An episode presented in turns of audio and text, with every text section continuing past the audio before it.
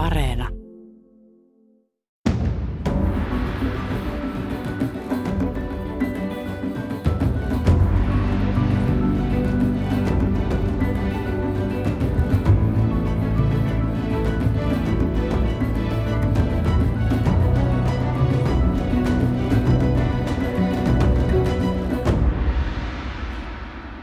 Hyvää torstaista aamupäivää, hyvät kuuntelijat.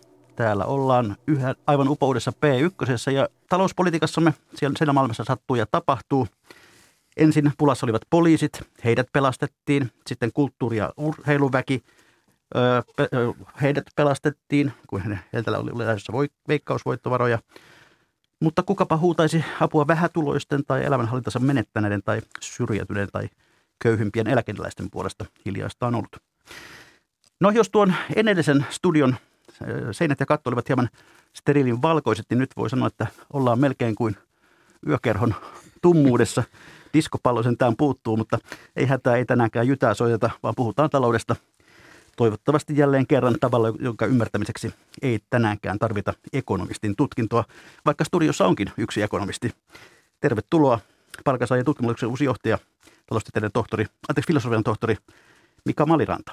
Joo, hyvää huomenta ja tota, tämä on suuri kunnia. Suuri kiitos. Joo, no mutta miellyttävää, että sain, sain, sain, sinut tänne vieraakseni. Tuossa ihan alkuun otan hieman kiinni tuohon vähentyneiden veikkaustuottojen korvaamisasiaan. Sanoit jo kaksi vuotta sitten, silloin kilpailu- ja kuluttajaviraston tutkimusprofessori, että tämä on sitaatti. Jos tulee puheeksi se, että veikkauksen tuotot vähenevät – eri tahojen johtavat, tule, johtajat tulevat julkisuuteen, kulttuuri- ja tieteen edustajat tuovat esiin huolensa siitä, miten heidän rahoilleen käy. Sen sijaan, jos vaikkapa perintövero perustaisiin, mikään taho ei tulisi julkisuuteen sanomaan, että kuinka juuri hän on huolissaan omista rahoistaan taisit osua aika oikeaa jo tuossa vaiheessa. No tota, joo, kyllä kieltämättä, kun tätä yhteiskunnallista keskustelua on seurannut, niin se, tässä, seura, tässä mielessä se on ollut ikään kuin ennakoidun mukaista.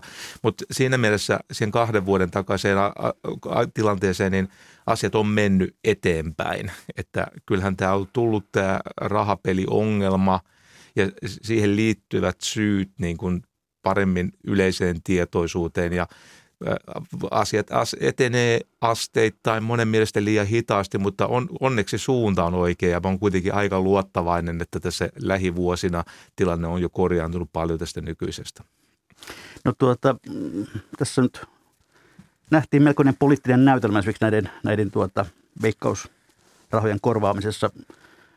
Tarvittiinko tällainen näytelmä? Miksi ei alun perin tätä asiaa vaan hoidettu kuntoon? Ää, mä en tiedä, oliko näytelmä välttämätöntä. Tämä, kyllä mä siis ymmärrän sen, että tämä on mutkikas asia, että, että näille organisaatioiden taloudellisesta perustasta huolissaan olevat ihmiset aivan ymmärrettävästi ovat huolissaan siitä, että miten tätä toimintaa jatkaa. Sillä on paljon tärkeää toimintaa. Ja sitten moni tietää, että poliittiset prosessit ja hallinta, hallin, hallinnusprosessit ei ole aina täydellisiä. Et ehkä se mut, kuva, kuvio oli niin mutkikas, että, että ehkä, se, ehkä se ei ollut nopeampaa ratkaisua. Ikävää sinänsä kyllä. No tätä aloitit tässä tehtävässä elokuun alussa ja tuota, mm, tässä on eletty melkoista etätyöelämää. Joko olet päässyt tapaamaan koko henkilökuntasi silmästä silmään? Tota, kun mä aloitin pt niin mun ihan ensimmäisiä tavoitteita oli tavata kaikki meidän henkilökunta mahdollisimman nopeasti. Ja vaikka meillä on ollut etätyösuositus päällä, niin mä itse olen ollut paikalla koko ajan. Se on ollut turvallista sen takia, että meillä on omat huoneet ja meillä on aika hyvin tilaa. Ja mä jututin kaikki läpi ja sanotaan, että nyt alkaa olla aika hyvä tuntuma siitä. Meillä on uusi ketju, meillä on tapahtunut sukupolven vaihdos pt Että meillä on lähtenyt tämmöisiä pitkän linjan osaajia – sitten nyt tilalle on tullut todella lahjakkaita, taitavia tutkijoita ja siinä mielessä mun mielestä PTn näkymät on todella lupaavat. Hyvät kuuntelijat, muistutan tässä teitä myös siitä, että jos haluatte osallistua ohjelmaan muullakin tavalla kuin kuuntelemalla, niin se on mahdollista tuon Ylen nettisivun kautta siellä. Voi sanoa, että tuolla etusivulla yle.fi oikeassa reunassa on tällainen otsikko kuin tuoreimmat ja sieltä löytyy tällainen kohta kuin mikä sinua huolestuttaa nykyisessä talouskeskustelussa. Kommentoit tässä aihetta. Sitä klikkaamalla voitte lähettää meille kommentteja ja kysymyksiä niin halutessanne. Mutta tänään siis tutustumme palkansaajan tutkimuslaitoksen uuteen johtajaan, tohtori Mika Valirantaan, ja aloitetaan tässä jonkinlaisella ajankohtaisosuudella. Hallituksessa tuntuu olevan hieman eri käsitys pääministerillä ja valtiovarainministerillä siitä, miten sopivat yhteen menokehykset ja investoinnit ilmastonmuutoksen torjuntaan. Valtiovarainministeri puhui eilen liukkaasta polusta ja pääministeri sanoo puhuvansa Suomen kilpailukyvystä. Mitä tästä kiistasta ajattelee? No tota, sanoin aikaisemmin, että ne on mutkikkaita poliittisia hallinnollisia asioita se, miten veikkausvoittovaroja käytetään. Tämä, mm, tässä tarvitsisi olla ehkä, tässä tarvitaan ehkä enemmän politiikan ja hallintoopin ja, ja ehkä median lukutaitoa kuin taloustieteellistä osaamista, mutta sanotaan, että ehkä sanotaan nyt vaikka tämä investointi, että vaikka investoinnin määritelmä sinänsä niin oppikirjassa on aina selkeä, niin ei, ei se nyt sitten ole yllättävää, etteikö sitä poliittisissa tarkoituksissa se ää, raja vähän voisi hämärtyä, kun siinä on kuitenkin aina se ha, ha, ha, niin harmaa vyöhyke. En mä osaa tähän sen parempaa sanoa. Taloustieteilijänä tuntuu, että osaaminen loppuu tässä tämän tyyppisissä kysymyksissä. Ihmetellään asiaa sitten yhdessä.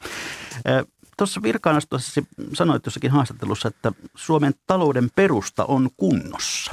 Mihin tämän näkemyksen perustat? Siis isot asiat on kunnossa ja, ja silloin kun puhun isoista asioista, tästä käytetään usein sitä klise, kliseistä ilmoista isoa kuvaa, niin silloin mun aikaperspektiivi on useamman suhdannesyklin yli. Että silloin, silloin se on kuitenkin aika tärkeää, että katsotaan useamman vuosikymmenen yli ja sieltä tulee kuitenkin sitten niitä näkymiä – siihen, että mihin suuntaan ollaan pidemmällä aikavälillä menossa. Ja jos katsotaan, mä, mä muistan niin Suom, Suomelle se kaikkein tärkein viiteryhmä on Pohjoismaat. Ja me, meillä on todella samanlaiset instituution, instituutiot, hyvin samanlaista ajattelua, hyvin samanlaiset arvot.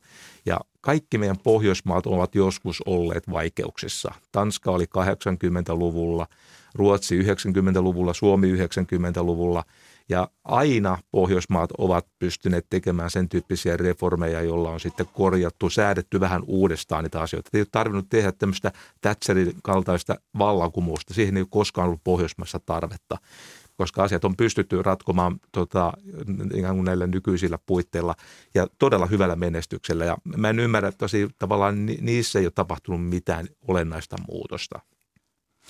No toisaalta monet kuitenkin ovat sitä mieltä, että perusta on rapautunut sen vuoksi, että velkaa on niin, julkista velkaa on niin tuhottomasti. Kuulutko sinä siihen ekonomistijoukkoon, joka ei pelkää velkaa niin, niin kovasti? Uh, mä en tiedä, miten, miten ne asteikot menee. Mun mielestä julkisen talouden rakenteellinen alijäämä on vakava kysymys. Ja mun mielestä se, jos mä vielä palaan tähän pohjoismaiseen viiteryhmään, että jos jotkut asiat on yhteistä Pohjoismaille, niin kyllähän Pohjoismaat ovat niin pitkällä linjalla olleet niitä maita, joissa tämä hyvinvointivaltion taloudellinen perusteesta on pidetty huolta pitkäjänteisesti. Ja aina kun ollut, jos on ollut ikään kuin uhan alla, niin on tehty itse asiassa aika rajujakin reformeja sen korjaamiseksi. Ja, mutta sitten tämä, on tietysti jo monen kertaan muistutettu, että osittain tästä syystä niin esimerkiksi Suomessa tällä hetkellä meidän velkaantuneisuuden taso ei ole mitenkään hälyttävä. Et siitä meillä on ehkä kiittäminen – lukuisia aikaisempia hallituksia ja itse asiassa meidän instituutioita ja kehyssääntöjä ja kaikenlaisia, mitä siihen on kuulunutkaan. Ja sen ansiosta, että menneisyydessä ollaan toimittu pitkäjänteisesti, niin nyt meillä on tässä koronatilanteessa helpompi olla kuin olisi ollut, jos ei olisi toimittu pitkäjänteisesti. Ja, ää, ja mä kuulun ehkä siihen koulukuntaan, että muistetaan edelleen, että se se hyvinvointivaltion taloudellinen perusta on sellainen, jota pitää vaalia. Se tilanne on vakava, mutta se ei ole akuutti. Meillä ei ole hengenhätää. Ja vielä oikeastaan, jos otan vähän konkreettisemmin, niin se tarkoittaa sitä, että, että nämä säästötoimenpiteet kannattaa aloittaa mieluummin vuoden liian myöhään kuin vuoden liian aikaisen. Se ei ole vuodesta kiinni, se, koska se, oikeastaan se meidän kysymys on niin kuin useamman vuoden ja vuosikymmenen päässä. Mut, mutta, mutta tästä ei saa tehdä sitä johtopäätöstä, että etteikö nyt pitäisi ruveta valmistautumaan niihin tulevien vuosien korjaustoimenpiteisiin. No pari sanaa työmarkkinoista, joka on yksi aihepiiri, jota olet seurannut läheltä pitkään – varsin hitaasti ovat lähteneet työmarkkinaneuvottelut tänä syksynä liikkeelle. Millä mielellä olet seurannut tilannetta? tota, tämä ehkä tekee mieli vastata vähän samalla tavalla kuin aikaisemmin tuolla edellä, että ekonomistin koulutus ei oikein ehkä auttaa vain tiettyyn rajan saakka ymmärtääkseen näitä, tätä työmarkkinapolitiikkaa. Taloustieteilijänä on luontevaa tarkastella tämän tyyppistä meidän niin työmarkkinoita tämmöisen peliteorian kehikosta. Peliteoriahan on keskeinen osa taloustiedettä. Ja yksi semmoinen peliteorian keskeinen opetus on, että tämmöisissä niin sanotussa toistetuissa peleissä, siis sillä jos minä ja sinä pelataan jotain peliä ja me tiedetään, että me pelataan myöskin myö tulevaisuudessa sitä. Ja meillä on, me ollaan pelattu vieläkin menneisyydessä sitä. Niin meillä on pikkuinen, jonkinlainen käsitys siitä, että miten me kumpikin niin kuin reagoidaan erilaisiin tarjouksiin ja esityksiin. Jos meillä on niin pitkä historia ja sitten meillä on näköpiirissä pitkä este ja me tunnetaan säännöt, niin peliteoria sanoo, että meillä on itse asiassa todennäköisesti meidän pitäisi päästä sellaiseen tehokkaaseen ratkaisuun. Eli ei, ei päädytä sellaiseen ratkaisuun, joka on itse asiassa meille molemmille huono joka voisi olla esimerkiksi tämmöinen niin valtava lakkoaalto tai, tai, tai sitten toinen, toisesta päästä joku tämmöinen valtava palkankorotuskierre, että liitot kilpailee sillä tavalla, että me niin rapautetaan, rapautetaan meidän kilpailukyky ja yritysten kyky työllistää, vaan löydettäisiin sellainen ratkaisu, jonka kanssa molemmat voi elää. No, tämä oli pitkä johdanto. Nyt se, mikä tässä on pulmallinen, on se, että meillä on oikeasti – aivan poikkeuksellinen talouden, taloustilanne. Siis tällaista koronashokkisarjaa tai mitä sen tapastahan meillä ei koskaan ollut. Ja samaan aikaan meidän, meidän työmarkkinoiden pelisäännöt on muuttumassa. Niin nythän niin kuin meillä pelaajana on sillä mielessä hankala tilanne, että, että se on tavallaan katkos tässä jatkumassa. Ja siinä mielessä vastaus nyt vihdoin tulee siihen kysymykseen, että tätä taustaa vasten ei ole Eli ei olisi mitenkään suuri yllätys, jos sopiminen on jopa tavallistakin vaikeampaa. Ainahan se niin kuin näyttää vaikealta lopuksi, mutta aina, ainahan niissä on joku sopimus saatu. Niin, tuota, noin yleisesti ottaen, niin, niin näetkö sitä riskiä, varsinkin nyt kun neuvotellaan selkeästi hajautetummin, että, että palkankorotukset karkaavat käsistä? Öö, to, se on vaikea ennustaa. Se vaara on olemassa paitsi sen, sen takia, että se on niin kuin, mä ajattelen, että tämä on vähän arvaamaton tilanne, me pelataan tämmöistä chicken-peliä, ehkä pelataan, että se ei pelata pelkästään palkkasopimuksista, vaan pelataan myöskin tulevista pelikierroksista, että millä säännöillä pelataan. Ja sitten samaan aikaan meillä on jo nyt työmarkkinat kuumentuneet, eli puhutaan työvoimapulasta, joka on vähän ongelmallinen käsite, mutta ehkä se nyt kuitenkin antaa oikean kuvan. Ja nyt on kutakuinkin selvää, että se on pahenemassa. Mutta samaan aikaan meillä tämä korona ei ole vielä ohi. Ei, ei vielä voi sanoa, että me ollaan varmasti uudessa normaalissa ja me on joku selvästi nollaa suurempi todennäköisyys, että tästä tulee aikamoinen takapakki – Eli tota, joudutaan maailmanlaajuisiin tota, sulkutoimenpiteisiin, joka siis vaikuttaa sekä meidän vientiin että meidän kotimarkkinoiden toimintaan. Ja jos me ollaan tehty korkeita sopimuksia ja meidän maailmantila niin muuttuu sitten negatiivisemmaksi kuin se nyt tässä vaiheessa ennakoidaan olevan, niin sitä on vaikeampi korjata niitä sopimuksia alaspäin.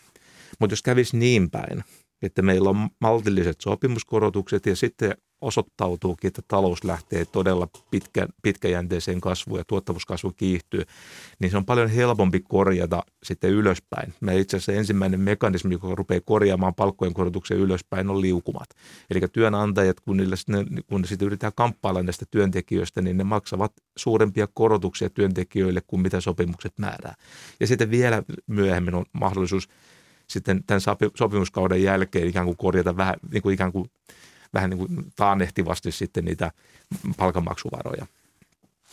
No, koronaan liittyy myös se, että tunnetusti terveydenhuollon työntekijät ovat olleet aika kovan rasituksen alla ja hieman sellaistakin henkeä on ollut, että he olisivat ansainneet muita selvästi korkeammat palkankorotukset. Antaako meidän järjestelmä tällaiseen mahdollisuuden vai tulee, alkaako siitä sitten se mm, tällainen kilpajuoksu ja, ja huutokauppa?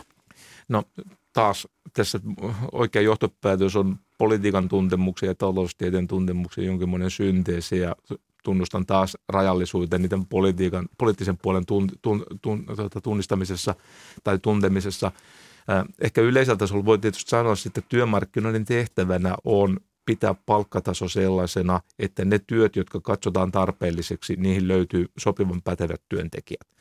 Ja, eli kyllä se niin kuin, tavallaan se palkkatasossa se kysyntä ja tarjonta on tärkeä asia. Ja, ja se, se nyt aika yleinen väärinkäsitys on, että se riippuu jotenkin niin kuin, reaalisesta tuottavuudesta että miten se niin kuin, tuottavuus on kehittynyt siellä alueella. Kyllä se yksittäisen toimialan kohdalla kyse ei ole siitä, vaan kyse on siitä, että että, että tavallaan, että jos joku työ halutaan tehdä, niin siihen täytyy riittävästi olla resursseja sitä käyttää. No se, että miten se palk- istutetaan julkisen sektorin niin kuin tähän muuhun kokonaisuuteen sitten tämän tyyppinen joustavuus, että jos jollain alueella, jossakin ammatti, ammattiryhmissä on työvoimapulaa, niin miten sitten näitä voimavaroja voidaan sitten hoitaa sillä tavalla, että sitä asiaa ratko, ratkotaan myöskin rahalla, niin suoraan sanoen en tiedä. Mutta, to, mutta ainakin tavoitetila, tai niin tavoite suunta on ainakin pitäisi olla aika selvä. Nähtäväksi jää.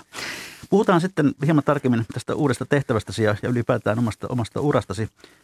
Mä täällä olet siis muutaman kuukauden nyt johtanut palkansaajien tutkimuslaitosta. Miksi halusit juuri tähän tehtävään? No, sanotaan, että kun mun keväällä tota, va, kysyttiin mun kiinnostusta tähän tehtävään, niin ää, mä ää, olin pikkasen empivä si, siinä suhteessa, että mä viihdyin kyllä todella hyvin kilpailukuluttajanvirastossa. Tota, mä olin ollut siellä nyt parin vuoden ajan ja oli sellainen tunne, että, että nyt on niin suurin piirtein niin ikään kuin sisäänajo tehty, että alkaa niin omaksua. Mutta sitten tämän keskustelun aikana selvisi se, että kun PT on myöskin todella arvostettu pitkälinjainen tutkimuslaitos, sivumenen sanoin, niin mä olen itse asiassa jo viime vuosituhannen puolella tehnyt PT-tutkijoiden kanssa yhteistyötä ja oli pitkään sellainen tilanne, että mä olin tehnyt enemmän tutkimusta PT-läisten kanssa kuin etlalaisten kanssa. Ja mä olin sentään siihen aikaan Etlassa töissä.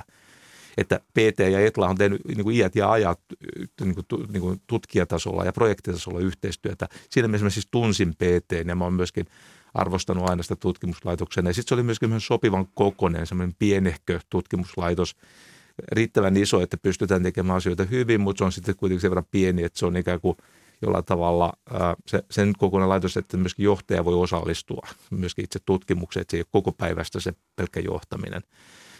Ja sitten minusta niin kuin on äärimmäisen tärkeää, että meillä on tämmöistä soveltavaa tutkimusta tekeviä tutkimuslaitoksia, jotka tekee, joiden tutkimuksen lähtökohta on riippumaton akateemisen tutkija, sieltä tulee se pohja, mutta tutkimuskysymysten painopiste on sitten sen tyyppisissä tutkimuskysymyksissä, jotka on talouspoliittisesti tärkeitä.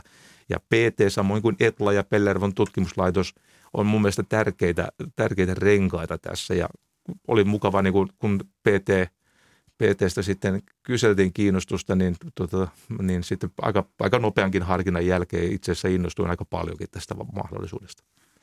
Niin olet tehnyt todella pitkän uran, uran Etlassa eri tehtävissä mm, en, ennen tuota, tuota, tuota, edellistä, edellistä pestiä se tuolla kilpailu- ja kuluttajavirastossa. Mm, jossakin määrin julkisuudessa ainakin Etla ja palkansaajat on haluttu nähdä hieman toisensa vastakohtina. Vaihdoitko niin sanotusti puolta nyt? No tota, lyhyt vastaus en missään tapauksessa, että koko ajan mä olen ollut taloustieteen puolella. Mä olen Etlan aikana puhuin, olen, tämän, niin kuin me itse asiassa pääosa suomalaisista on enemmän tai, enemmän, enemmän tai vähemmän hyvinvointivaltiofaneja. Mä Etlassa ollessani muistutin, että mitä etuja niin puhtaasti talous kasvunkaan näkökulmasta on ansiosidonnaisella työttömyysvakuutusjärjestelmällä, eikä se ollut Etlalle mikään ongelma. Etla on ollut, on, ollut, on ja on edelleen tota, riippumaton tutkimuslaitos, jossa tutkijat pystyvät niin kuin, toimimaan tutkimuksen ehdoilla.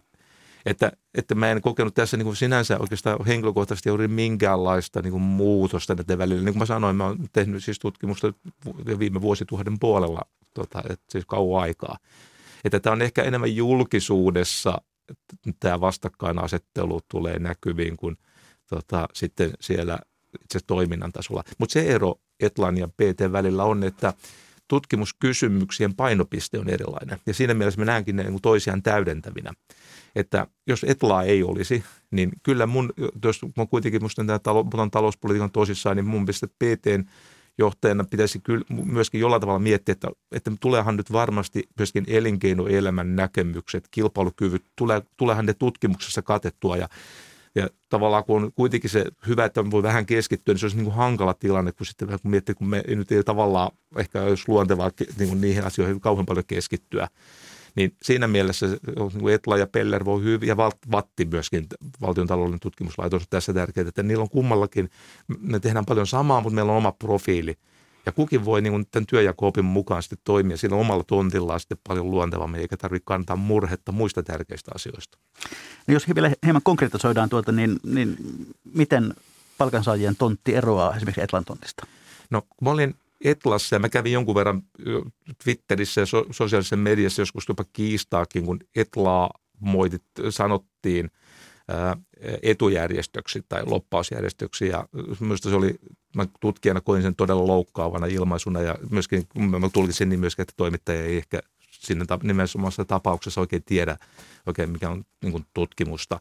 Ja mä itse käytin tällaista ilma, ilmaisua, että mä oon aina itse kokenut, että se elinkeinoelämän tutkimuslaitos, niin se alkuosa ei ole genetiivi, vaan se on, se on tutkimuslaitos, joka keskittyy elinkeinoelämän tutkimiseen. Ja ikään kuin tämä sama analogia mun mielestä pätee palkansaajien tutkimuslaitokseen, että me ollaan riippumaton tutkimuslaitos, meidän painopiste on enemmän niin kuin palkansaajia kiehtovissa kysymyksissä – työmarkkinoissa. Niin kuin Etlassakin tehdään paljon työmarkkinatutkimusta, mutta meillä ehkä vielä voimakkaammin sitten ehkä se palkansaajan näkökulma siinä korostuu. Ja nyt mä vielä korostan niin kuin ikään kuin toistonkin uhalla, että nämä on täydentäviä näkökulmia. Paras ratkaisu on silloin, kun molemmat tehdään hyvin ja siinä mielessä minusta tilanne on nyt todella hyvä. No minkälaisia isompia hankkeita teillä tällä hetkellä palkansaajissa on vireillä? No meillä, tota, meillä aika paljon koulutuksen taloustiede on meillä nyt ollut semmoinen aika vahva, vahvalla sijalla. Viime, tota, meillä on tutkijoita, jotka todella hyvin hallitsee koulutuksen taloustiedettä. Et, et, ehkä siellä on niinku tuoreempia. Sitten meillä on myöskin tota, meillä on nyt nuor, nuoria tutkijoita, jotka ovat katsoneet muun muassa esimerkiksi yritystukien vaikutuksia. Aihe, joka oli mulle tota, rakas jo silloin, kun olin Etlassakin – että myöskin siinä mielessä tämä siirtymä tota, Etlasta pienen mutkan kautta PT on ollut myöskin sillä tavalla ihan linjakas, että samoja, samojen kysymyksien kanssa askarellaan ehkä lievällä painotuserolla vaan. No tuota, jos sitten miettii tätä suomalaista talouskeskustelua, niin miten näet PTn roolin siinä? No PT-rooli mun mielestä on, jos mä tuota, pikkasen otan vielä taempaa, että jos akateeminen yliopistoissa tehtävä akateeminen tutkimus, jossa on niin ikään kuin perustutkimuksen kaltaista piirrettä, niin on tietysti se perusta, jonka päälle rakentuu sitten soveltavaa tutkimusta, jota tarvitaan sitten niin talouspolitiikan hoitamiseen. Mutta sen verran, mä on, mähän olen osa-aikaisena professorina Jyväskylän yliopistossa ollut itse asiassa vuodesta 2009 ja mä olen edelleen jatkaja. Se, mä ollut, se on todella kiehtova kombinaatio. Että se on tavallaan, mulla on kuitenkin yksi jalka siellä yliopiston maailmassa ja siellä perustutkimuksesta, koska sieltä tulee se perusta. Mutta sanotaan, että jos ehkä pikkasen ehkä pelkistän ja ehkä oikon mutkia, mutta, mutta siis akateemisessa ja yliopistotutkimuksessa kuitenkin aika paljon painottuu tutkimuskysymykset, jotka ovat akateemisesti kiinnostavia. Siis sellaisia tutkimuskysymyksiä, joilla on niin suuri mahdollisuus, että ne tulee julkaistua jossain huippulehdessä. Ja ne ei aina ole sellaisia kysymyksiä, jotka ovat talouspoliittisesti tärkeitä. Ja sitten taas toisinpäin, että on iso määrä todella tärkeitä talouspoliittisia kysymyksiä, jotka on tosi vaikeita, mutta, mutta ne on sellaisia, että ne ei ole kovin lupaavia, jos haluaa saada kun me kutsutaan lapu, hyvän lapun jonnekin huippulehteen. Ja, ja se, siinä on se, tavallaan semmoinen kuilu näiden välillä. Ja mun mielestä PT ja ETLA ja Pellervon tutkimuslaitos ja VATTI täyttää sitä ikään kuin akateemisen tutkimuksen ja talouspoliittisen valmistelun niin kuin väliin jäävää tämmöistä ajoittaa jopa kuilua. No se, missä PT ja itse asiassa nuo äskenkin mainitsemasi tahot näkyvät julkisuudessa paljon, niin on, on talousennusteiden tekeminen. Ja tässä on ehkä hyvä onnitella. Palkansaajat voitti kristallipallon, eli tämän Jyväskylän yliopiston kauppakorkeakoulun järjestämän kisan ennusteen tarkkuudesta. Se tapahtui edellisen johtajan. Se, se tapahtui edellisen johtajan aikana, mutta ehkä silti saan saa, saa tästä onnitella. Tuota, mm, kun Pellervo tekee, äh, kun palkansaajat tekee, tekee tuota talousennustetta, niin – en, eroaako se jollakin tavalla sitten siitä, miten toiset laitokset tekevät? Erot ovat aika pieniä, muutaman kymmenyksen luokkaa yleensä, eli tuota, Mun on pakko kertoa vähän taustaa. Siis mä olen melkein neljännesvuosin Etlassa ja mä oon hmm. pystynyt elokuun ensimmäisen päivään asti sanomaan, että mä en ole päivääkään käyttänyt aikaa talousennusteiden tekemiseen. Ja tämä on ensiksi tärkeä muistaa, että, että taloustieteilijöistä pieni osa ja niistä pienestäkin, osa teke, pienestäkin osasta talousennustetta tutkijoista tekee vain pienehkön osan talousennustetta. Että julkisuuden kautta ihmisille tulee väärä kuva siitä, mitä taloustieteilijä tekee työkseen. Että se tosiaan, ja, mutta sanottuani sen, niin tämä talousennuste on kyllä tietysti semmoinen hyvä tätä kokonaisuutta täydentävä tekijä, jonka mä nyt sitten pääsin ikään kuin käytännössä kokemaan elokuun ekapäivä, koska meillä on pt ollut kuulema iät ja ajat semmoinen perinne, että tutkimusjohtajakin osallistuu ennusteen tekemiseen.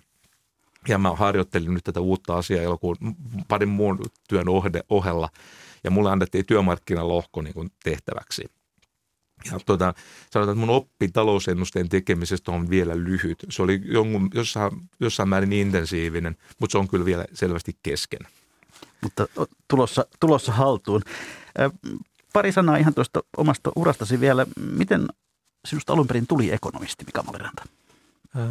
No ihan aluen, mä oon yhteiskunnalliset asiat kiinnostanut aina, siis mä muistan ihan lukio, siis suorastaan peruskouluaikona mä olin jopa ehkä tässä suhteessa pikkasen tota, pikkuvanha, siis tosiaan hämmentävänkin paljon kiinnostunut. Sitten mä, me siellä Kotkassa ei nyt ehkä tullut, ei ollut sellaisia piirejä, joista oikein tarkkaan tiet, pystynyt niin tietämään, että minkälaisia tieteenlajeja on olemassa ja jostain mä olin niin oppinut, että sosiologia on semmoinen oppiaine, jossa tutkitaan yhteiskunnallisia asioita, mutta sitten mä olin kuitenkin, sillä mä ajattelin, että olin vähän huolissaan sitten siitä, että saako tehdä sitten sellaisia töitä, jotka ovat sitten niin kuin, että on niin kuin töitä tarjolla, niin sitten mä mun pääaineeksi otin tilastotieteen. Ja mä ajattelin, että tilastotiede ja sosiologia on tämmöinen kiva kombo, että – on jotakin valmiuksia, joita voi käyttää monenlaisissa asioissa ja sosiologia on niin kuin aiheena kiinnostava. Mutta sen ensimmäisen vuoden aikana mä jotenkin opin itse asiassa Jukka Pekkarisen ja Sutelan oppikirjan ansiosta siitä, että itse asiassa taloustiede on juuri se, mitä mä olisin aina halunnut, mutta mä en ollut vaan koskaan sitä tiennyt.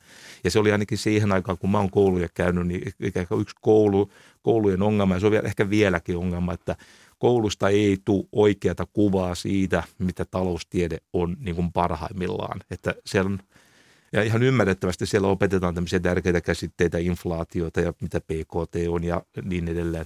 Mutta sieltä ei välity se kuva, että taloustiede on tämmöinen tieteenlaji, jossa on valta, jonka keskeinen tehtävä on, että se tar- kehit, siellä on kehitetty erilaisia työkaluja erilaisiin ongelmien ratkaisuun.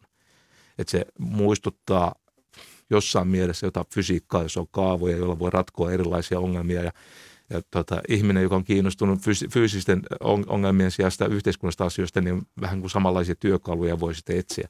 Tämä kaikki mulle valkeni vasta sitten vähän sattumalta. Ja mä tiedän, että moni muukin on ikään kuin sattumalta ajautunut taloustieteeseen sitten vasta yliopiston puolella, niin tajunnut, että mitä se on. Ja sen takia mä oon nyt sitten, sanotaan aika paljon yrittänyt, kiinnittänyt huomiota siihen, että mä ainakin omalta osaltani yrittäisin tota, myös kertoa siitä niin kuin nuorillekin, että mitä taloustiede tarjoaa. Eli se oli jollakin tavalla on, niin sanotusti positiivinen sattuma tai löytö tämä taloustiede sinusta. Taloustiede oli sattuma. Ja sitten se, että mä ryhdyin taloustieteilijäksi, sekin on sattuma.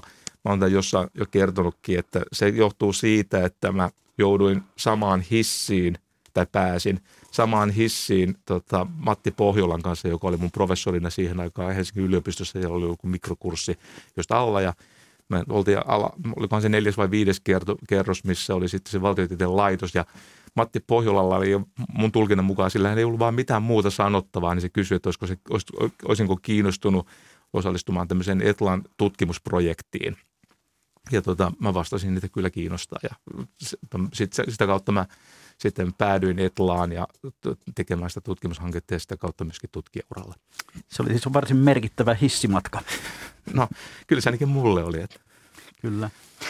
No tuo palkansaajien tutkimuslaitoksen juuret ovat aika kaukana, yltävät aina vuoteen 1951, jolloin perustettiin kansan markkinatutkimuslaitos. Sillä oli kamala nimi. Sillä oli, kam, oli luet suoraan käsikirjoitusta, niin sillä oli kamala nimi, koska se nimi oli kamala. Sitten vuonna 1971 se muuttui työväen taloudelliseksi tutkimuslaitokseksi ja vuodesta 1993 nimi on ollut tämä nykyinen. Näkyykö tämä historia jotenkin nykypäivässä vielä? Uh, en, en tiedä, siis kyllä muista ne kaikki nimet on ollut ehkä sitä ekaa lukuun ottamatta niin kuin, tota, sille, sille hyviä ja perusteltuja, että kyllä ne on niin kertonut sitten siitä, että, että missä meidän tutkimusaiheiden painopiste on. Että kaikki, kaikki on ollut. Kaikissa nimissä on ollut myöskin omat pulmansa, että TTT oli se lyhenne. Siis nämä on liian pitkiä nimiä, jotta ne voi mm. esimerkiksi Hesarin tekstiin laittaa vaan lyhenteiden kautta. Ja sitten mentiin Tampereen työväen teatterin kanssa sekaisin. Tota, nyt sitten PT, PT on personal trainer tai sitten sinne tulee yksi ylimääräinen T lisää, että me sotkeudutaan Pellervon taloudelliseen tutkimuskeskukseen. Että, että siinä mielessä tota, että kaikilla, kaikilla näillä nimillä on ollut omat ansionsa, mutta omat pulmansakin. Mutta pääasia on se, että tiedetään, mitä meidän tutkimuslaitoksessa tehdään, mitkä meidän tavoitteet on. No, toimintaa rahoittavat AY-järjestöt. Näkyykö tutkimuksessa rahoittajan ääni? Rahoittajan ääni tietysti pitää näkyä ja, ja se näkyy ennen kaikkea siinä, että minkälaisia tutkimuskysymyksiä, missä meillä on tutkimuskysymyksen painotus – Etlan, Etlan aikoina, niin tota, siellä oli Etla-tiedon pitkään ajan toimitusjohtaja Pekka Yläanttila aina toisti se, että meiltä voi tilata tut, niin tutkimuksia, mutta ei tuloksia. Ja se, että voidaan tilata tutkimuksia tarkoittaa, että ne haluaa jostakin aihepiiristä tutkimustietoa.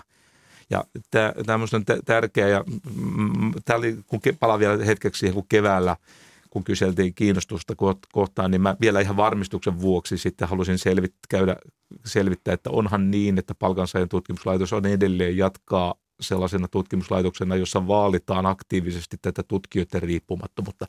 Sen, sen pitää olla myöskin tosiasiallista se riippumattomuus, että se, se ei pelkästään muodollinen, vaan sillä tavalla, että tutkijat kokeekin myöskin, että ovat riippumattomia. Ja ja silloin tavallaan se ideaalitilanne on se, että ne on niin kuin tutkijat siellä omassa ikään kuin siilossa, jossa ne tekevät sen tutkimustyön, mutta siis se omistaja, omistajan niin kuin jälki näkyy sitten siinä, että, että minkä, mistä teemoista kysytään. Ja sitten myöskin mä, mä näen itse myöskin velvollisuutena tämmöisenä osana, osallistua tähän talous, talouspoliittiseen ja yhteiskunnalliseen keskusteluun, että tarjota sitten aineksia siihen keskusteluun. Ja, mutta sitten mä muistutan, että, että meidän, vaan osa meidän rahoituksesta tulee vähän, vähän laskentatavasta riippuen alle puolet, niin tota, tulee, meillä tulee iso merkittävä osa, itse asiassa kasvava osa tulee ulkopuoliselta rahoittajilta. Ja silloin tietysti ne tutkimuskysymykset tulee niistä rahoitushankkeista. Ja, ja siinä mielessä, että mitä suurempi osa me, me ikään kuin joudutaan ulkopuoliseen rahoitukseen, niin – niin kuin ihan tavallaan määritelmästi se johtaa sitten siihen, että se omistajaohjaus sitten niin kuin, ikään kuin tässä suhteessa kevenee tai taustayhteisöjen vaikutus. Mutta se on edelleen merkittävä ja me ollaan tietysti mielellään kuulemme, kuulemme. on meille tutkijoidenkin etu, että me tehdään sellaisia tutkimuskysymyksiä, jotka kiinnostaa meidän taustayhteisöjä. Hyvät kuuntelijat, te kuuntelette ohjelmaa Mikä maksaa, jos tällä kertaa vieraana johtaja Mika Maliranta palkansaajien tutkimuslaitoksesta – mies uudessa tehtävässä. Puhutaan sitten vähän tuosta talouspolitiikasta, kun tuossa juuri mainitsit, että yksi tehtävä on osallistua talouspoliittiseen keskusteluun. Tämä korona-aika on ollut tietysti hyvin erityistä ja omituista aikaa myös talouspolitiikassa. Miten hyvin sinun näkemyksesi mukaan nykyinen hallitus on, on selvinnyt tästä talouspoliittisesti? No tota, jos miettii sitä tilannetta silloin keväällä 2020, jolloin oltiin aivan uuden edessä ja mä kuuluin siihen taloustieteilijöiden joukkoon, joka kai oli enemmistö, joka pelkästi aikamoista katastrofia. Että ainakin mun oma ajattelu kulki niin, että meillä oli vielä tuoreessa muistissa, että mitä tämä talouden systeemi saattaa, kuinka se pahasti meidän talouden systeemi saattaa yskähdellä, jos kaksi liikepankkia menee konkurssiin että minkälainen domino siitä niin kuin seura, seurasi silloin. Ja ää, ja nyt sitten puhutaan, ei puhuta parista liikepankista, vaan muut, monista toimialoista, jotka joudutaan sulkemaan. Ja, ja sitten pikapäättely, että kun sielläkin on sitten omat niin kuin arvoketjut takana, takana ja edessä, että minkälaisia dominoefektejä siitä tulee. Ja oli, ol, ol, oltiin kauhuissaan. Ja tota, kyllähän niin kuin hallitus toimi nopeasti – silloin näitä yrityksille syydettiin valtavia määriä yritystukia, joka mun mielestä siinä tilanteessa niillä tiedoilla oli täysin perusteltua silläkin uhalla, että kun sitä nope, tavallaan jos tulipalo on, niin siinä on tärkeämpää, että ruiskuttaa eikä mennä nyt ihan välttämättä joka tippa tarvii mennä just siihen niin kuin nuotion juurelle. Että sitä roiskutettiin aikamoisella niin kuin, tota, no, va, vauhdilla ja ja se oli tosiaan perusteltua. Ja, ja sitten, sitten kyllähän se vähän ehkä sitten kiinnitettiin pikkasen huomiota sitten myöhemmin, niin se tarkemmin. Ja, mutta sanotaan, että hallituksen alkuosa oli hyvä ja to, to, tosiaan kun katsoo tätä toteutumaa, niin voi sanoa, että ei tämä nyt täysin surkea tätä toi, toimintaa voinut olla. Se, että kuinka paljon tästä nyt sitten voi antaa kiitosta hallitukselle, niin se on vaikea mittauskysymys tietysti meille, kun ei voi koeasetelmaa tehdä, että me katsotaan sitten, miten tämä asia olisi sitten hoitunut jollain toisella, toisenlaisella toimenpidekirjalla. Mutta tota, kyllä mä, jos mun joskus kysytty tätä, niin sanotaan kyllä niin kuin vähintään kiitettävä miinus tai tyydyttävä plus. No, jos me nyt oletamme rohkeasti, että jossakin vaiheessa tämä korona alkaa olla voitettu kanta, vaikka nyt ei vielä siltä näytä, niin, niin onko sellainen riski olemassa, että tämä jonkinlainen poikkeusolo talouspolitiikkaan jää päälle? No, se on minusta iso kysymys. Tota, niin kuin tuossa aikaisemmin puhuin, puhuin että, että, että jos me katsotaan niin kuin useiden vuosikymmenien kirjoilla, ei katsota pelkästään Suomea, vaan katsotaan Suomelle sopivia verrokkimaita, Ruotsia ja – Norjaa ja ehkä ennen kaikkea Tanskaa, niin instituutiot ja toimintamallit ovat olleet hyviä. En mä, en mä oikeasti usko, että tämä korona niitä asioita kuitenkaan sotkee. Ja, ja tässä on muutenkin maailma sitten muuttunut, että onhan nämä, nämä kaikki Pohjoismaat muuttuneet ajassa. Ja nyt, nythän, eihän silloin kun mä oon oppikirjoja lukenut taloustieteen oppikirjoja eka kerta, niin ei tämmöistä pysy, näin pysyvää nollakorkojen aikaa, että se tavallaan pitänyt olla mahdollista, koska kaikki diskontokaavatkin menee ihan sekaisin. Ja sen kun palataan, että kuinka huolissaan on julkisesta velasta, niin kyllähän sitä julkisen huolen määrää tietysti lievittää aika merkittävästi se, että korot on alhaisia ja myöskin pitkät korot on edelleen tosi alhaisia. Mutta edelleen iso, parametrit on muuttunut, mutta edelleen tota, ää, tota, korjaus, niin kuin, tota, on syytä olla huolissaan. Ja nyt vastauksena on kysymykseen, että, että onneksi nyt nämä korot on olleet alhaisia että me, ja meillä ei ole liikaa velkaa. Että me, meillä on nyt sitten kiitän taas vielä niitä lukuisia aikaisempia hallituksia. Nyt meillä on kuitenkin tämmöinen ikkuna, jossa me voidaan, tämä, meille, kun tämä ei ole pelkästään tämä korona, meillä on tämä ilmastonmuutos, joka myöskin tulee vaatimaan yhtä sun toista ja se tulee aiheuttamaan rakennemuutoksia nyt semmoista niin sanottua luovaa tuhoa, me ehkä palataan siihen myöhemmin. Ja aina se luova tuho vaatii sitten kaikenlaisia täydentäviä toimenpiteitä, johon menee julkista rahaa. Että on pirun hyvä, että meillä on niitä puskureita. Ja Mutta kyllä ne täytyy sitten jollain lähivuosikymmeninä saada meidän, usko, meidän niin nämä, nämä meidän systeemit sillä tavalla toimimaan, että me sitten pystytään menemään eteenpäin. Kyllä kaikenlaisia sääntöjä tarvitaan, että, että pystytään pitkäjänteiseen politiikkaan. Niin käykö tässä niin, että seuraava hallitus on leikkauslistojen edessä? Toivottavasti. Siis siinä mielessä, kun mä sanon näin, että silloin ollaan leikkauslistojen edessä se tarkoittaa sitä, että meidän talouskehitys on niin hyvää, että, että nyt on sitten oikea aika ryhtyä ruvet korjaamaan näitä. Ja siis mä tarkoitan juuri, juuri tässä mielessä. Ja mä muistutan vaan se, että, että, että meidän tämä julkisen talouden rakenteellinen alijäämä, siis se pitkän aikavälin pulma, niin se on sen verran vakava, että ei ole realistista ajatella, että sitä, eikä myöskään järkevää korjata millään yhdellä asialla, koska se, jos me yhdellä asialla korjataan, niin se kohdistuu vain muutamaan joukkoon. Ja mä luulen, että me kuitenkin päivän päätteeksi ollaan samaa mieltä, että ei ole reilua että näin vakava ongelman niin ratkominen jäisi hyvin pienen ihmisryhmän hoidettavaksi ja käytännössä niin, että se on sitten näitä pienituloisia ja niille, joilla muutenkin on tota, talouden tilanne heikompi. Että leikkaukset ei ole se ensisijainen niin kuin tässä hyvinvointimielessä, joka tietysti on se tavoite, mutta, mutta kun se on niin iso se ammentava rakenne, niin sen takia se, siis verokorotus järkevästi katsoen, mitä verokirjallisuus sanoo, että mitkä verot ovat haitallisimpia kuin toiset verot. Sitten me tarvitaan erilaisia rakenteellisia uudistuksia, joita on tehty iät ja ajat. Meidän on niin tarvetta parantaa tehokkuutta – myöskin jonkun verran varmaan on tarvetta myöskin tuota, työn tarjontaa kasvattaa. Että se on niin kuin kokonaispaketti. Minusta on olennaisempaa puhua siitä paketista kuin yksittäistä osista.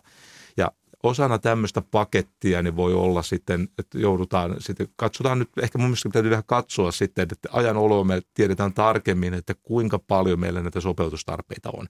Sen takia me myöskään lähtisi niin kuin kauhean nopeilla käänteillä korjaamaan, vaan asteittain katsotaan, mihin ollaan menossa. Sitten jos on tarvetta tehdä lisää korjauksia, sitten kaudetaan, eli reivataan aste, niin kuin vähän kerrassaan. Ja nyt vastaus vihdoin taas kysymykseen taustatukselle, että seuraavan hallituksen aikana on jo ehkä sitten joitakin korjaustoimia hyvä tehdä, koska on niin, että korjaustoimet, toimien nämä kielteiset hyvinvointivaikutukset ovat lievempiä korkeasuhdanteen aikana kuin matalasuhdanteen aikana. Ja, tota, ja kun sitten varmaan nyt tämän, tällä hetkellä näyttää, että sitä seuraavalla hallituksella on luultavasti suhdannetilanne on heikompi kuin seuraavalla niin edellisellä, niin siinäkin mielessä on niin perusteltu, että seuraava hallitus on sitten tässä suhteessa ikään kuin aktivoitunut ja on jämäkkä. En mä tiedä, tarvitaanko vielä ihan uutta lipposta, mutta joku semmoinen kevyempi versio. Tuota. Kevyt lipponen. Joo. No, Mika Marinanta, miten kuvaisit talous tutkimuksemme suhdetta harjoitettuun talouspolitiikkaan? Eli voiko hyvällä tutkimuksella ohjata talouspolitiikkaa oikeaan suuntaan? Tutkimus yksittäiset tutkimukset tietenkin on yksi osa, mutta ehkä vielä, siis puhutaan konkreettisemmasta talouspoliittisesta politiikasta, niin kyllähän se ehkä se käytännössä aika iso osa arvokasta tieto tulee siitä kumuloituneesta tutkimusnäytöstä, mikä on kertynyt sekä Suomesta että muualta.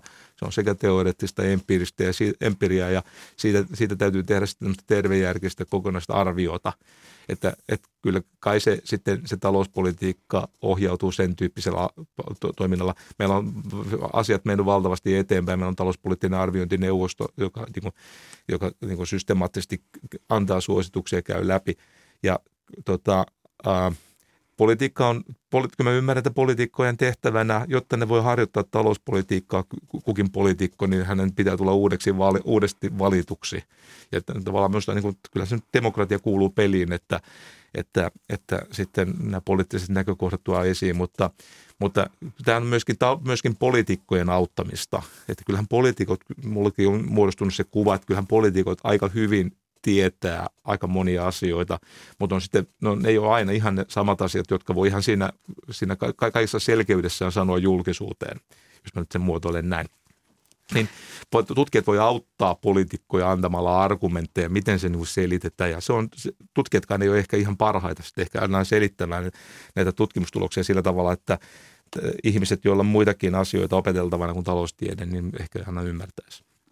No sanoit Suomen Kuvalehden haastattelussa viime viikolla näin, että taloustiede on hemmetin kaunista. Kaksi poliittisesti aivan eri mieltä olevaa tutkijaa voivat tehdä yhdessä tutkimusta ja päätyä sen pohjalta eri politiikkasuosituksiin. Mitä tarkoittaa?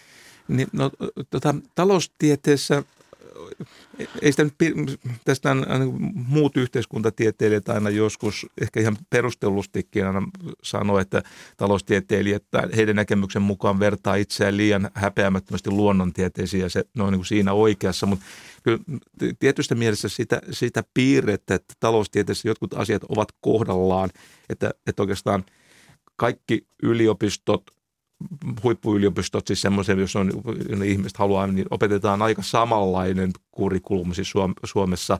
Eli me, meillä, me ollaan kaikki taloustieteilijät luettu samat oppikirjat ja samat, siis ihmiset, meillä on taloustieteilijät tosi vasemmalla, siis joilla, niin yhteiskunta-arvot ovat todella niin, että painopiste on todella niitä heikommassa asemassa olevia. Ja sitten on ehkä toiset, jotka ihan ikään kuin arvomaailman pohjaltakin korostaa myöskin itseisarvona sitä, että ihmisillä on vapaus valita.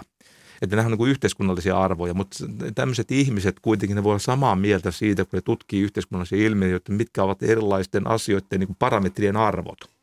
Että, että miten niin asiat menee tai mikä on niin X ja Y välinen yhteys. Ja se on vielä taloustieteessä mennyt valtavasti eteenpäin, se, että meillä on empiirinen tutkimus mennyt eteenpäin, että me tosiaan tiedetään X ja vielä kausaalimielessä, että kun X vääntää, niin Y muuttuu. Niin. Nyt vasemmistolainen ja oikeistolainen taloustieteilijä voi tehdä tutkimuksen, jossa ne tutkii X ja Y välistä yhteyttä.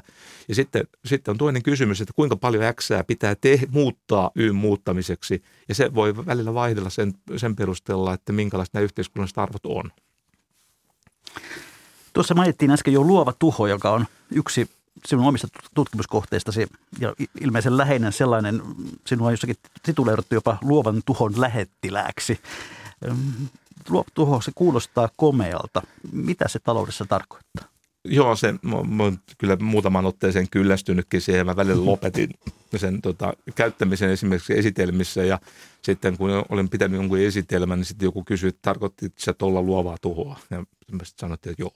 että se on käsite, ensinnäkin se on se on tosi, ha, se on siis catchy, ja se on siis Josep Sumpeterin Creative Destructionin suomennos, että missään tapauksessa se ei ole mun keksimä, ja se on tosi vanha. Se, se on harmillinen, sen harmillinen, ehkä se on mukava, että se on sillä tavalla niin kuin tarttuva ja vähän sillä tavalla huomiota herättävä, mutta se on harmillinen muun muassa sen takia, että se johdattaa helposti ajatukset väärin. Siis sitähän, sitä, sitä sanaa miettii, niin siinä tulee helposti semmoinen olo, että tuho on jotenkin luovaa.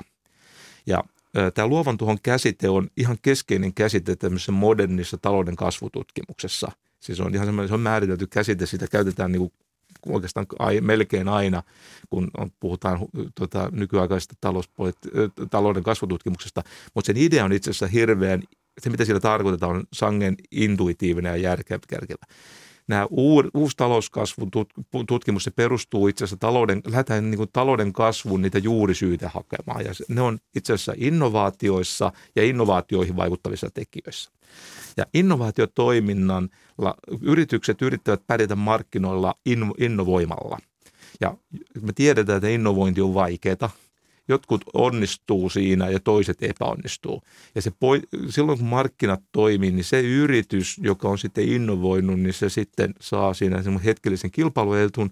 Se luo uusia työpaikkoja, lisää vaurautta. Ja se samalla ne yritykset, jotka eivät onnistuneet siinä, joiden teknologia jäi vähän niin kuin jälkeen, niin niitä työpaikkoja tuhoutuu siellä. Eli lyhykäisyydessä kyse on siitä, että, että luonti aiheuttaa sivutuotteenaan tuhoa. Että miten tämän asian niin kuin, keksisi sellaisen käsitteen, joka kertoisi tämän oikein, se, suoraan oikein, niin sitä mä jossain vaiheessa harjoittelin, mutta sitten mä päädyin takaisin, että käytetään tätä luovan tuhon termiä ja selitetään aina kärsivällisesti, että mitä se ei tarkoita ja mitä se tarkoittaa. Niin siis se on tavallaan luontaista kehitystä, että se, joka on kekseliämpi, nokkelampi ja tehokkaampi, se pärjää ja ne ikään kuin rönsyt sitten katoavat alta. Ja tavallaan uutta ei voi syntyä ilman, että vanhaa kuolee pois. Niin, se munapa, niin kuin, niin munakastakin tehdään, että kuoria ei, munat täytyy rikkoa. Ja tämä on sillä tavalla tärkeä asia, koska mun mielestä tässä myöskin näkyy hyvinvointivaltion vahvuus, että kun se – innovointi ja sen luonti on sellainen, joka lisää vaurautta. Ja kun sen sivutuotteena aiheutuu tuhoa työpaikoissa, niin pohjoismaisissa hyvinvointimalleissa tätä on ratkottu todella hyvin, että meillä on toim- sosiaaliturvan verkot, jotka itse asiassa sitten täydentää tätä kokonaisuutta, että mitä paremmat on niin sosiaaliturvan verkot, niin sitä raaempaa luovaa tuhoa meillä on niin kuin, ikään kuin yhteiskunnassa mahdollisuus ihan hyvinvoinnin maksimoimiseksi. No, kuinka paljon tuota, sitä tapahtuu Suomessa esimerkiksi, että, että tuota, yritystuilla, jotka ovat jo joskus varsin tehottomia, niin ylläpidetään sellaista toimintaa, joka olisi pitänyt jo kuolla pois? No toi, tuo on se teema, josta on tullut motkottaneeksi vu- vuosikausia ja tota, eikä se varmaan se motkotus nyt lopu. lopu. Yritystuista monet, monet ovat perusteltuja, ikään kuin tämä löytyy perustelut taloustieteestä. Ja ehkä mä taas pikkasen pelkistän tämä oikaisen, mutta, mutta ja tämä on sellainen asia, josta taloustieteilijöiden keskuudessa on aika vahva konsensus taas vasemmalta oikealle, että että sellaiset, sellaiset yritystuet, jotka kannustavat yrityksien teknologista innovointitoimintaa, ennen kaikkea sellaista, sellaisia innovaatioita, jotka ovat ikään kuin ää, käyttökelpoisia myöskin muualla kuin yrityksessä. Siis ei, ei ole ei ole selkeitä niin kuin taloustieteellisiä perusteita tukea sellaista yrityksen T&K-toimintaa, joka palvelee vaan sitä kyseistä yritystä, että, se, että sillä ei ole mitään käyttöä. Kun se pointti on tavallaan se, että yritykset tekee liian vähän tutkimustoimintaa sen takia, että yksittäisen yrityksen kehittämä uusi teknologia, niin se hyödyttää myöskin muita yrityksiä ja kuluttajia. Ja ne, sen takia ne tekee sitä liian vähän, mikä olisi hyvinvoinnin näkökulmasta. Ja yritystuilla voidaan kannustaa yrityksiä tekemään vielä pikkaisen enemmän sitä tutkimuskehitystoimintaa kuin muuten. Ja, ja sitten vielä niinkin, että tutkimus- ja kehitystoiminta on ehkä vähän vaikea joskus rahoittaa ulkoisella rahoituksella, kun sinne ei tule sellaista vakuutta. Ja, ja se on niin kuin vähän on teoreettista ja tut, empiiristä tutkimusnäyttöä, että, että jotkut yritykset ovat sillä tavalla rahoitusrajoitteisia, että ne ei pysty tekemään niin paljon, kun markkinat ei toimi täydellisesti. Niin tämän, tämän tyyppisiin kohteisiin yritystukien suuntaaminen on perusteltua. Mutta sitten on näitä muita tukikohteita, joiden, joiden perustelut on paljon heiveröisempiä. Ja ne, ne on vielä, ne ei ole pelkästään niin kuin hyödyttömiä, ne voi olla myöskin pahimmillaan haitallisia, niin kuin tuo kysymyskin vähän viittasi, että pahimmillaan ne johtaa siihen, että se yritys, jossa itse asiassa on jo aika niiden työpaikkojen tuhoutua ja sen työvoiman siirtyä sitten niihin yrityksiin, joissa on luotu innovoimalla uutta, uutta tuottavampaa tuota, tuotantoa, niin ne siirtyisi sinne. Ja ää, ei Suomi tässä suhteessa ole varmaan huonoimmasta päästä, mutta ainahan sitä kannattaa tehdä kaikki asiat mahdollisimman hyvin. Ja sen takia yritystuket kannattaisi suunnata ennen kaikkea sinne, missä niiden hyödyt on suurimmat. Onko se niin, että, sitten, että luovassa tuhossa voittajia ovat aina uudet yritykset ja häviäjiä vanhat? No yrityksen iän määrittelykään ei ole aina niin yksinkertaista, että onko Nokia, oliko Nokia tota, silloin 90-luvulla tota, uusi vai vanha. Se niin kuin taloudellisessa mielessä oli jo täysin uusiutunut kuitenkin aika olennaista se, että, mutta jos niin kuin ymmärrät, jos ajatellaan se yrityksen ikä siis sillä tavalla, ei, ei teknisesti, vaan siis sillä tavalla ehkä vähän käytännöllisemmin, että, että yritys on siis sellainen tuota, tuotantokapasiteetti ja tuotanto, tuotantotoimintamalli on niin kuin nuorta tai uutta – niin siellähän on sitten ihan tutkimuksenkin näkö mm, niin kuin perusteella niin kuin, ikään kuin talouden kasvun ikään kuin ö, dynamo, ehkä jos nyt täytän tämmöistä ilmaisua. Hieman yleisökeskustelua tuolta poimin tällaisen naapurin mies Kotkasta kysy, tai kirjoittaa näin, että kun tietää, mitkä puolueet ovat hallituksessa, niin tietää myös millaisia tutkimustuloksia tutkimuslaitokset saavat. Kuka myötäilee ketäkin, riippuu siis hallitusvastusta. Mitäpä mieltä Mika? Ää, siis poliitikot varmaan valitsee joissakin tilanteissa itselleen sopivia tutkimustuloksia. Tutkimustuloksiahan on monenlaisia – yksi jako on huonoja ja hyviä, mutta kyllä myös taloustiede on mennyt valtavasti eteenpäin, että, että niin kuin todella iso osa on laadukkaita ja varsinkin sitten se osa tutkimuksista, jotka on niin kuin mennyt läpi tämmöisen tieteellisen vertaisarvioon, niin ne on skriinattuja. Mutta niinhän se on, että ei johtopäätöksiä ikinä pidä tehdä yhdestä tutkimuksesta vaan koska jokaisessa tutkimuksessa on aina vähän niin kuin sattuma, että oikea tapa mikä muodostaa se talouspoliittinen linja – on katsoa, mitä tutkimusnäyttö kokonaisuudessa näkee ja tehdä siitä johtopäätöksiä. En tiedä, oliko tämä vastaus kysyjälle, mutta tuota. Ja tämä helähdys kertoo sitten sen, että olemme jälleen siinä kohtaa lähetystä, että on legendaaristen viikon talousvinkkien ja talousviisauksien aika. Mikä Malliranta, millainen olisi sinun viikon talousvinkkisi tai viisautta, jonka haluat kuuntelijoiden kanssa jakaa? No muista semmoinen viisaus, joka, joka itse asiassa ei varmaan ole jonka haluan sanoa taloustieteilijänä, mutta varmaan se on jokaisen niin kuin hyvä, joka, jokaisen hyvä sanoa, on se, että älkää, ei ole mitään järkeä tota, ajatella liikaa rahaa. Ei taloustieteilijätkään tee niin, vaan kannattaa ajatella mieluummin vaihtoehtoiskustannuksia. Eli että, että se raha on vaan tämmöinen mittayksikkö. Ja vaihtoehtoiskustannus on mun mielestä taloustieteen ehkä tärkein yksittäinen käsite. Eli jos haravoi – lehtiä pihalla, niin sen vaihtoehtoiskustannus on se toisiksi mukavin asia tai tärkein asia, mitä voisi sen puolella tehdä. Kiitoksia Mika Maliranta. Tässä tuota yleisövinkin on lähettänyt nimimerkki kaupunkilaispuutarhuri, joka kirjoittaa näin.